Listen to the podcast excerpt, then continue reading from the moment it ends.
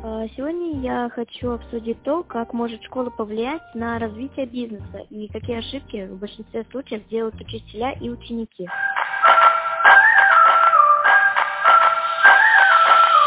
Сначала хочу спросить, как ты думаешь, с какого класса уже надо начинать э, думать о своем будущем и куда можно поступать и чем заниматься? Я думаю, что э, восьмой класс – это тот класс, когда уже надо понимать, куда ты идешь. Но это очень трудно в восьмом классе понять, э, куда идешь, что хочешь, потому что я пробую себя вспомнить в восьмом классе. Я в восьмом классе был в кадетском корпусе. И в седьмом классе я вот э, вроде бы принял решение пойти в кадетский корпус. Но я помню, что это было не мое решение. Все-таки это было решение родителей, а я просто, да, да, давай попробую. Вот и попробовал. Причем не жалею. Сейчас. А тогда очень сильно жалел. Вот. И что хочу сказать, это очень трудно сориентироваться, если нету какого-то вот просмотра вариантов э, каких-то биографий, биографий именно, людей успешных, с чем они сталкивались по жизни, и какого-то обзора достаточно большого тех профессий, которые могут быть, потому что профессии могут быть, ну какие-то профессии могут закончиться сейчас, когда вы выйдете из университета, бухгалтера уже точно не будут нужны, они уже сейчас не нужны, например. А таксисты тоже, наверное, будут не нужны. Я не говорю, что таксисты это хорошая профессия, я про то, что вообще, в принципе, э, какое-то направление, связанное с, свое, с вождением, и, может быть, э, вот такое вот, оно не нужно будет. Может быть, не нужны будут пилоты самолетов, я не знаю. Очень нужны будут, наверное, те, которые про, создают информационные вот, некие системы. Поэтому вот эта вот насмотренность, она очень трудна, но, наверное, ее все-таки стоит посматривать, если, если придут мысли ребенку в этот момент, то это будет очень здорово. Это очень сильно э, как бы позволяет быстрее стартануть. Да, то есть может быть ошибка, что не рассматривать никакие профессии. Ну, также это может быть и ошибка родителей, то есть что не дают ребенку осмотреться. Еще вот очень частая ситуация, что э, ребенок что-то хочет, он уже, может быть, э, смотрел все варианты решений, что будет, если у меня это не получится, там, что будет у меня, если это получится. Но родители говорят, что нет, мы уже выбрали себе университет, ты идешь на юриста. Вот. Это тоже очень часто бывает. Наверное, наверное. И я думаю, надо акцент поставить, что ошибка в первую очередь, наверное, со стороны родителей будет, что они не помогут ребенку э, в этот момент. И, может быть, не направят его, может быть, не, не дадут вот этот вот обзор, если у него еще его не хватает. Да. Ну вот где-то вот, наверное, думать надо в седьмом классе, восьмом классе, потому что потом девятый класс это выпускной какой-то там ну, Мало ли экзамены готовятся, потом, да, потом десятый не то не все, и одиннадцатый снова. Да. А надо же выйти, знать английский язык. Надо выйти, знать какие-то немножко больше, чем школа дает по поводу своей будущей вот вступления в ВУЗ. Это как-то да, гарантированно поступить, чтобы легче было на первом курсе. Ну, десятый класс уже тоже нет, девятый, получается, тоже нет. Вот восьмой только где-то можно что-то уделять время. Я поняла. А вот ты сказал, что ты был в кадетском корпусе. Вот как думаешь, что-то бы изменилось, если бы ты остался в школе? Конечно. Да а все бы изменилось. Ну... ну, дело в том, что, э, понимаешь, э, когда ты поступаешь в высшее учебное заведение, когда ты поступаешь, выбираешь какое-то учебное заведение школьное или еще что-то, ты садишься в некий автобус по жизни он тебя везет на какую-то остановку. Там идут другие автобусы определенные, которые везут снова куда-то. Вот если ты сядешь не в тот автобус, он тебя привезет в какой-нибудь, какой-нибудь, а оттуда вообще никуда больше автобусы не ходят. Ну, очень условно, но это очень большой вот э, аналогия по жизни. Вот меня кадетский корпус привез к поступлению высшее учебное заведение в Санкт-Петербурге. А поступление в Санкт-Петербурге дало возможность участвовать как а, а, учредитель проектной организации. Вот э, я уже 15 лет являюсь одним из руководителей проектной организации. Вот вот поступление в кадетский корпус, это вот так вот. Это не просто там ближайшие три года, это ближайшие 50 лет.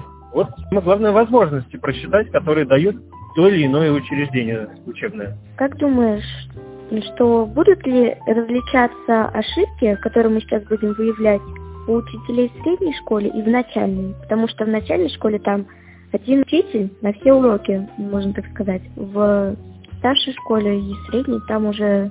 Я ну, думаю, степень, степень ошибок очень разнится. Когда учитель, который вот в начальной школе говорит какие-то слова и ему верит, то если он говорит слова, которые помогают поверить в себя, как-то немножечко раскрывает перспективы в будущее, это одно дело. И он влияет, он один влияет на сразу вот, постоянно в течение трех лет, четырех лет. Да. Вот. Э, когда уже учителя в средней школе, то это один учитель, вот он, мы его видим там один раз в день, э, там два часа, вот он что-то скажет, потом второй, потом третий, и появляется множество мнений. И у ученика уже, с одной стороны, ему легче, если будут какие-то ошибки у учителя, то ребенок может э, сориентироваться на, на какие-то слова вот другого человека. Но с другой стороны, сила воздействия вот положительная, она тоже намного слабее, если вдруг положительное воздействие есть у учителя на ребенка, чтобы способствовать вот, э, воспитанию в нем неких э, качеств, которые помогают в предпринимательском деле. Ну, он же только один раз в неделю будет вот его видеть, и какие-то два слова он ему скажет, ну, что это такое. Это не очень много, поэтому, вес у ошибок принципиально разный. Ну ладно, давай тогда сначала начнем разбирать а, ошибки учителей в начальных классах. Ошибки учителей в начальных классах? Ну, мне кажется, это достаточно часто мы можем встретить, вот э, когда молодым родителям рассказывают кто-то, педагоги или профессиональные воспитатели, психологи, как э, желательно общаться со своим ребенком, какие слова не надо говорить. И мы услышим то же самое, что как мне кажется, есть ошибки у педагогов.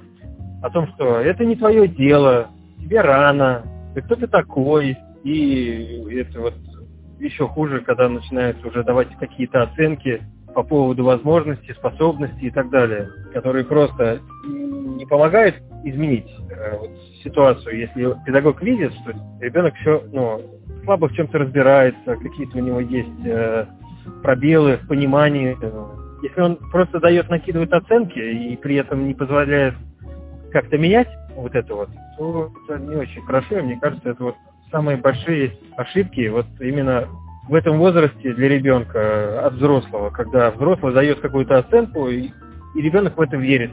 И эта оценка, например, не помогает ему, а наоборот мешает. Вот эту оценку опасно. Учителя, ну мне кажется, многие учителя в начальной школе очень серьезно к этому относятся и, наверное, наверное, их этому тоже учат.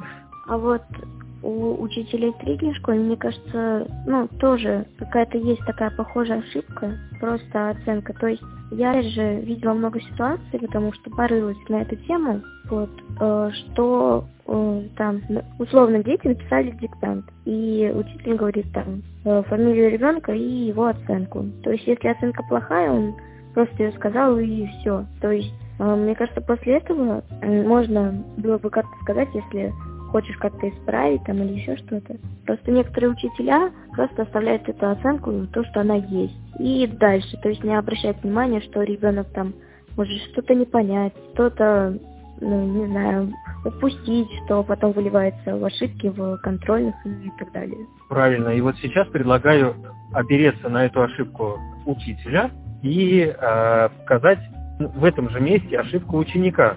Потому что ученик в этот момент может, несмотря на обстоятельства, несмотря на какие-то вот не очень способствующие действия учителя, вопреки этому сделать нечто, а может ничего не сделать. И вот это вот, это важно. Это вот как раз-таки речь идет об ошибке уже ученика. Он мог бы что-то, да, он мог бы что-то изменить в этот момент. Не всегда обязан он верить э, взрослому человеку, не всегда он обязан верить взрослому человеку. Э, как, как понимать, когда ну, можно довериться или когда надо все-таки поискать другие мнения, другие доводы, вот, и, и некие знания о себе там или о предмете. Вот обрати внимание, бизнес, ему синонимом является предпринимательство. А это слово, оно значит что? Предпринимает некие действия. То есть он сначала решает что-то, сам решает, и потом сам действует. И вот это вот еще есть слово инициатива. Э, сюда же. Очень все схоже по смыслу. Так вот, речь идет о том, что ученик, его основная ошибка, это то, что он не предпринимает никаких действий. Он не, не решает ничего. И вот это вот одна из самых больших ошибок. И вот в этом случае, когда учитель поставил какую-то оценку, сказал какие-то слова обидные или еще что-то, ученик в этот момент мог предпринять какие-то действия свои, самостоятельные, изменить э, свои отношения к учебе, изменить свои э, планы на день и включить там время для обучения, может быть, какие-то у кого-то проконсультироваться, с кем-то поговорить предмет этот, этого э, вот, урока, да, и как-то разобраться и доказать учителю, что он достоин, он достоин другой оценки. И это будет, и это будет не конфликтная ситуация. Ведь бизнес это что? Это мы решим чужие проблемы. Мы их отношение к себе сделаем э, благоприятным. Когда мы предпринимаем какие-то действия в школе по изменению отношения учителя к нам, то мы делаем то же самое. Мы делаем самое важное в бизнесе.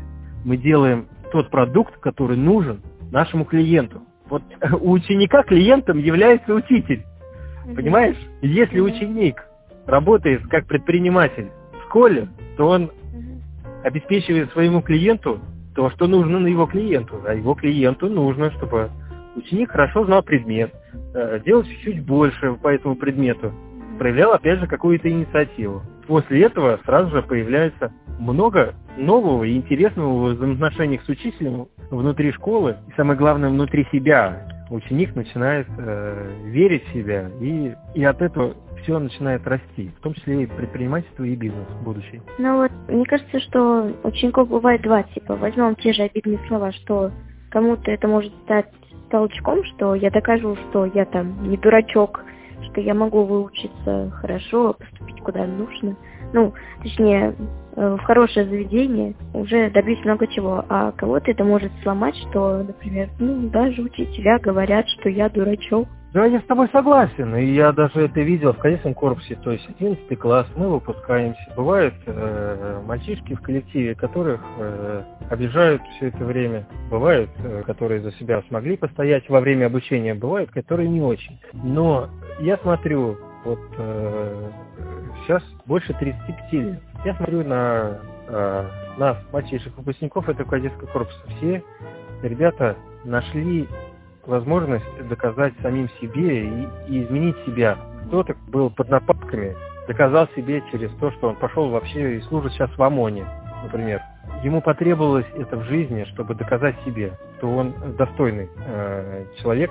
Э, и да, вот кого-то вот прямо вот так вот э, приходится самому себе доказывать очень какими-то сложными путями. А кто-то, как с гуся вода, знаешь, такая поговорка есть как гуся вода ему говорили, говорили, а ему все. Тоже молодец. Бывает, да, вот кто-то кто-то это цепляет на себя и, и начинает это нести. И вот здесь вот, если он не, не, не пытается, как бы вот, его же ведь будут родители его будут поддерживать, еще что-то, а он начинает играть в игру, понимаешь? Он начинает играть в игру. А, я плохой, а вы теперь все докажите мне, что я хороший. А ему никто не доказывает. Или, например, кто-то становится рядом и начинает доказывать, как родители, что ты хороший. А он все равно играет в эту игру. Нет, я не хороший, давайте доказывайте мне еще больше. И эта игра затягивается, это как две подружки, одна некрасивая, другая красивая, одна некрасивая начинает говорить, я некрасивая, красивая ей говорит, да нет, ты хорошая, красивая. Вот они в эту игру играют, и, и этой девушке, которая некрасивой, ей это нравится, что ее жалеет, что еще что-то как-то. И вот она в ней в эту игру постоянно играет всю жизнь. А ведь что она могла? Она могла поверить в то, что ей только одно слово сказали, что ты, да, ты хорошая. И она в это дело уцепилась и как-то начала себя менять. И через какое-то время, ведь красота это, это какое-то поведение, какие-то жесты, походка. Это же не только какие-то черты лица, которые можно просто изменить мимикой. То есть столько возможностей. И она поверила, и на это оперлась и пошла дальше. Тут приходится, тут приходится, да, как-то, как-то, вот, если повезет, если с ним кто-то поговорит, покажет вот это вот, расскажет, то тогда это очень повезет ребенку, он сможет в себя поверить. Даже если он старается играть в эту игру. Я плохой, я вот. Есть это еще одна ошибка. Да, одна ошибка. Первый ребенка получается, что учитель не смог. Э, если заметил ребенка такого, что говорит, что я плохой, вы меня жалеете, я буду все равно говорить, что я плохой, потому что мне нравится, когда меня жалеют. Вот, что он не смог ему показать, что ты играешь в игру, как ты выразился. Вот. А ребенок, что просто играет в эту игру и не хочет двигаться дальше. Да, да, mm. это ошибка. Ее, ее можно преодолевать. А вот э, еще один вопрос, а, который мы тоже сейчас должны разобрать. Э, как может школа повлиять на либо рост бизнеса, либо какое-то зарождение, хотя бы идеи, как мы обсуждали в прошлом выпуске? А я, да, я скажу. А, может да. быть, ты помнишь, мы с тобой посещали э, Балтийский форум, угу, да. э, где были ученики от восьмого класса и старше. И они приезжали с какими-то своими научными разработками. Так угу. вот, я хочу сказать, что это, это является, вот эти вот научные разработки, они могут стать первым камешком построения бизнеса. И учитель может этому очень сильно способствовать. Э, потому что когда мы не знаем, что делать, можно делать то, что предлагает наставник. Учитель является наставником. Теперь, какие могут быть ошибки? Например, учитель не хочет быть наставником. Это раз ошибка. Не хочет. Он не хочет заниматься с детьми и так далее. Это раз ошибка, он ушел. Второй. У нас появился тот учитель, который все-таки хочет заниматься с детьми. Какая бы, может быть, у него ошибка? Он не знает, как это потом превратить в бизнес, и он не может этому учить. Это вторая ошибка учителя, но он и не обязан этого учить, этому учить. Но давай теперь посмотрим на ученика. Во-первых, он не ищет себе таких наставников. Это раз ошибка у ученика. Он не ищет себе тех, кто сможет ему дать нечто большее, чем а, все вокруг. Ведь бизнес это, это конкуренция. Это когда ты можешь сделать то, что не могут сделать другие. Поэтому надо найти того учителя, который может дать тебе то, что не могут получить другие ученики, например. Ну, например, вот в нашей школе есть э, сильный преподаватель по физике. Он ведет какие-то лабораторные работы, какие-то внеклассные занятия. Вот он может дать вот этим ребятам, которые занимаются, больше, чем все вокруг. Это уже конкурентное преимущество. Вот ошибка ученика, он не ищет себе наставника, который может дать конкурентное преимущество. Это раз.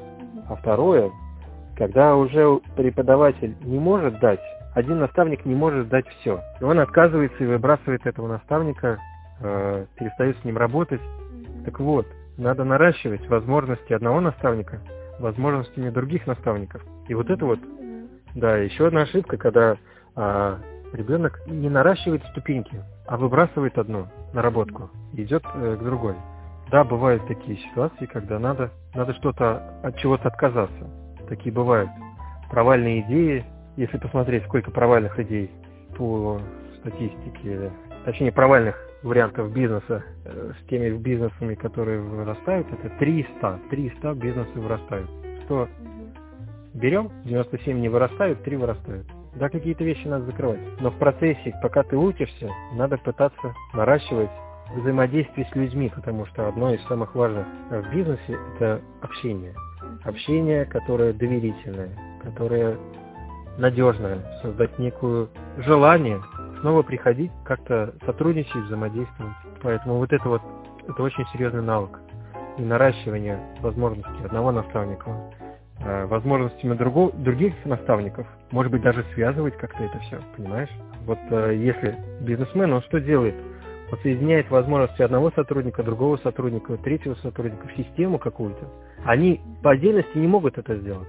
А он так объединяет взаимодействие между ними всеми, что получается нечто новое, что без вот этого, которое обеспечило взаимодействие, никак не срасталось. Вот Э, ты пока это рассказывал, я еще одну ошибку у ученика нашла, что он может просто э, не то что блокировать свое общение с людьми, потому что я опять же сталкивалась с такой ситуацией, когда вот э, идешь по улице, смотришь, там э, какие-то э, люди, что ли, стоят, ну или подростки твоего возраста, или просто какие-то бабушки, которые сидят там и о чем-то разговаривают, ты идешь и зацикливаешься на том, что они о тебе подумают, как у тебя уложены волосы, э, не испачкался ли ты, у тебя нормальная футболка, поглажен, там еще что-то такое. Uh-huh. И в итоге либо ты можешь закрыться э, вообще, то есть ни с кем не общаясь, сидеть дома, если к тебе там даже подойдет какой-то человек, ты